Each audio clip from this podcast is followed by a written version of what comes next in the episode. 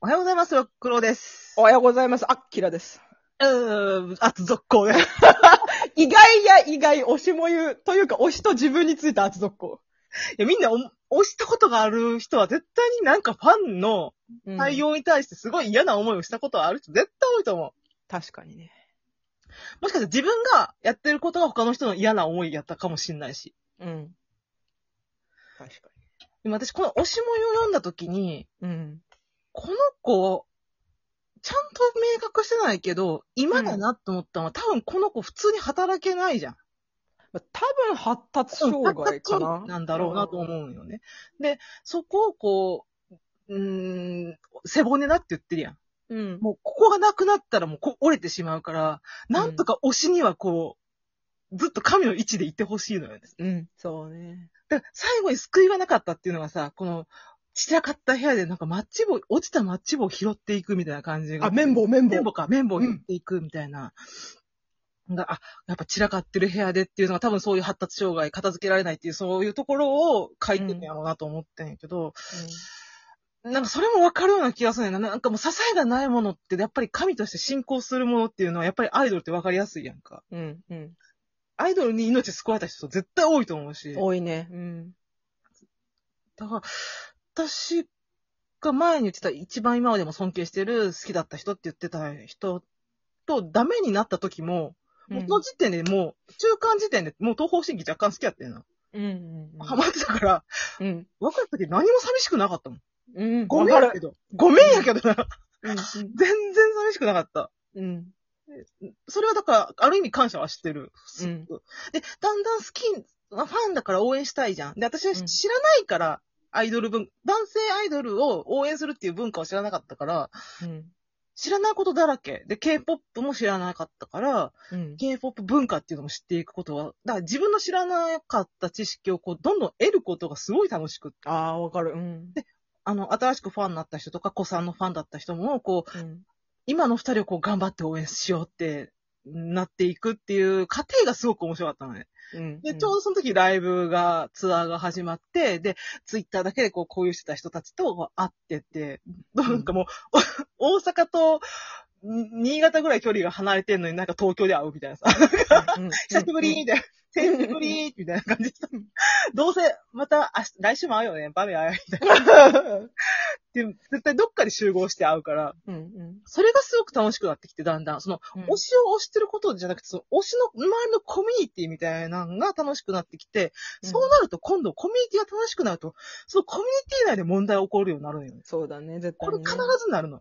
あの、うん。で、えっ、と、あ東方神起の場合だったら、二人になった時はもう二人のファンしかおらんから、う一ん人一人の個人ファンっていうのもいるのよ、やっぱり。うん。うん。そうなると、こっちの方がカメラ映ってたとか、こっちの方がカメラ映って欲しかった場場面なのに、みたいなんで、うんなんかもう争い出したのよ、こっちの二人のファン、うん個人ファン同士が。それを見てるのがすごくしんどくなってきて、うん。で、だんだん、なんか自分がちょっと二人とも推してないけど、若干こっちの方が上だな、みたいな、好きだな、みたいな方が馬鹿にされてるのを見ると、うんなんか、こっちの、もう一人側の方の、なんか、ヘマした時に、うんほら、だってこっちだってアイドルだって言ってて、ヘマするじゃんって思った時に、うんなんか違うなと思ってんだ。アイドル応援しないじゃん、もうこれ、と思って。うん。あれ自分が推してた神をもうヘマするのを願ってるっていうのをさ、あーそれってもう、なんだこれって思った時に、やめた。うん。でだんだん、あの、推しを、ツイッターで追うんじゃなくて、推しのファンを落ちるようになったのよ。ああ、はいはいはいはなんかそれって違うよなと思って。だから、い。うん。ホスク類の人が、うん。うんさっきのお便りくれた方が、うんずっとじゃなくて、ホスク類のブログを見てしまうって、その、ファンを落ちるっていう行為やんか。もうその、やっぱ面白いのよ、ファンの行為って。うん。おかしいから、やっぱやってることが。うん。頭沸騰しちゃってる状態なのよ、だから。うん。うん。次、恵美子先生状態なわけ。頭が沸騰しちゃうよ。沸騰しちゃうよの状態のファンを見るのがめちゃくちゃやっぱ面白いのよ。まあね。でもう、こんな面白いからだんだんしんどくなってきて、熱が冷めちゃう、みたいな。うんうんうねんそうなんだよね。結局、推しを推したらしめんは自分の行動次第なんだなっていうのは本当に思うんだよな。うーんにガチ恋ではなかったし、だって私はガチ恋でした。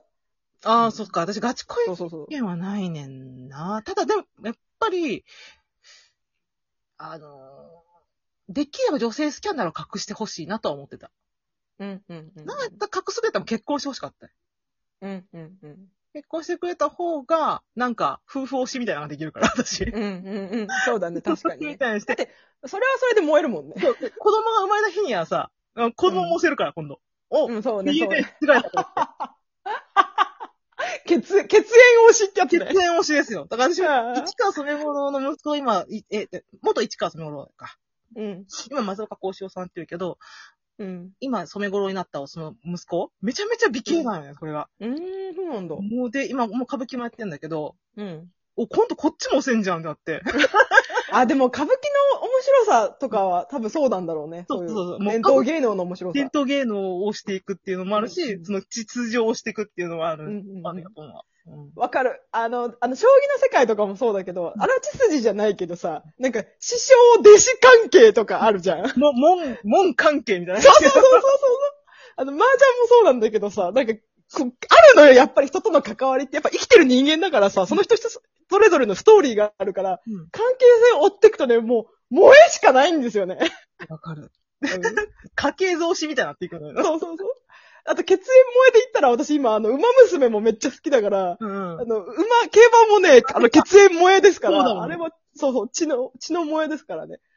なんか、人間って結構、小さな些細なことに萌えを見出していくんだなって本当に思う、この最 近。いや、業が深い生き物だなと思って。で結局萌えって自分のための萌えだからさ、向こうからしたら、そう、迷惑でしかないこともあると思うけど、うんう。うんん、でも、まあ、すまんなっていう気持ち。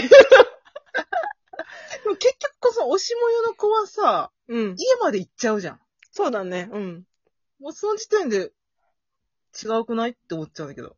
あれまあね、かでも、あれでさ、その、それこそ家の中まで突撃しないところが、なんか私すごい今だなって気がした。なんか、その人を、に近いところまでは行くけど、それ以上はふ、それこそさっき言った1メートルの範囲よ。うん。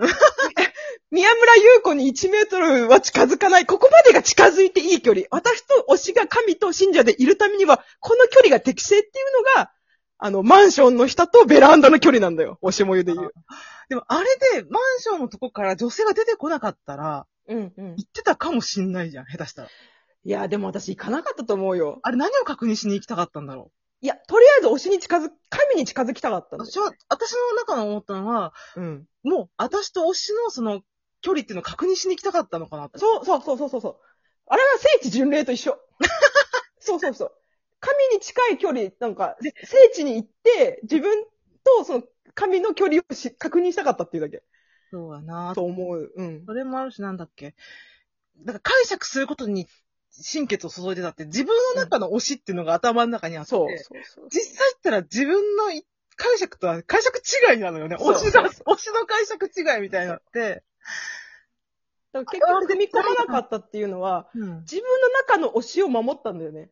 だって実際に会っちゃったらさ、うん自分の中の解釈違いが起きるわけじゃん。そうだね。そしたら自分の中の推し、神がいなくなるわけじゃん。うん。それは崩したくない。自分の中の神を殺したくないから、あの距離で止めたんだと思ああ、だが、えっと、ガチ恋粘着銃の第一章の終わり方もそんな感じだってさ、まあ、う。うんうんうんあれはな、あえっと、なんだっけ、映画ひでな、きが。ひなきが、まあ、あの、YouTube スバルくん。配信者であるスバルくんを監禁して、ここで私一人のために配信してっていう展開にな,、なるんやけど、うん。私はその、画面から出てこないで欲しかったみたいなことを言う。うん。うん。だから頭の中に自分の中に解釈しているうん。スバルっていうのがおって、それが実際あった、ちゃうかったって解釈違いが起こってるわけやんか。まあ、そりゃそうだよねうん。生きてんだもん。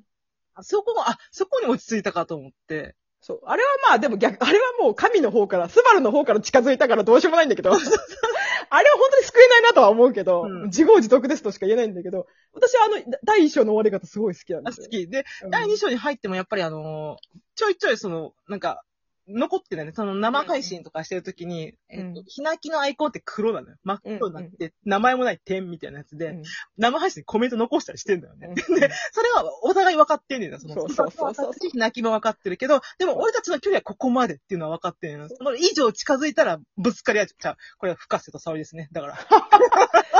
でも私、なんだかんだ、スバルくんがあの距離が一番燃えてることに私はちょっと燃えるんですよ。そうそう。あれ、そう、そう、そうなんだよ。すがが燃えてんのよ。あの距離に。あ、ひなちゃんだみたいな、なんか、認識してるんだ分よか。ってんねんな。でもそ、うそう、わかって実際あったらああなっちゃうからダメなのよ。そう。自分をこう、自分というものじゃなくて演じてるというか、YouTuber であるスバルでいなきゃいけないから。そうそうそう。で、いいファンであるひなちゃんでいてほしいというか。そうそうそうなんかねあの距離が、やっぱ、お互いの協力がないと、できないよね。できないことなんですよね、とてもね。うんだから、お、そう。だから、おおしもよも結局その主人公があの辺で距離を止めたっていうのも、やっぱ自分の中の神を殺したくないから、あの、そこでやめたっていうことと、まあ、うーん、でも私なんか、すなんだろうな、静かな話ですよね、とにかく。おしもよって。静か、静か。うん。そう。結局、彼女の中の話でしかないわけじゃん。う。うん。あの、別にその、大、えっと、三人称視点じゃないからさ。一人称だから。推しの感覚はわかんないんだよね。推しそうがそうそうなんでファンを殴ったかっていうのも、か、そう、結局わかんないわからない。で、なんで、その、いきなりその、解散会見に、薬指にうんうんうん指輪をつけてきたのかとか、言わないけど結婚するからやめるよっていう無言のメッセージとして受け取ったりもするけど、推しが何を考えたのか最後までわからないっていうのが、うんでもあれが私理想だと思いますけどね、あれが。うん。うんあれはリアルだと思う。だって推しの、そうそうあの思想が入っちゃうとちょっと違うかな。そうそうそう。この、この、なんで背骨なのかっていうことを書き方、根本的にやっぱり発達障害っていうのがあって、うんそこがなければ立ってられないっていう女の子のなんか話し合ったかな、私は思ってるけど。文字、文字通り生きがいっていう生きがいことだだったんだなって思いますね。ありがとうございます。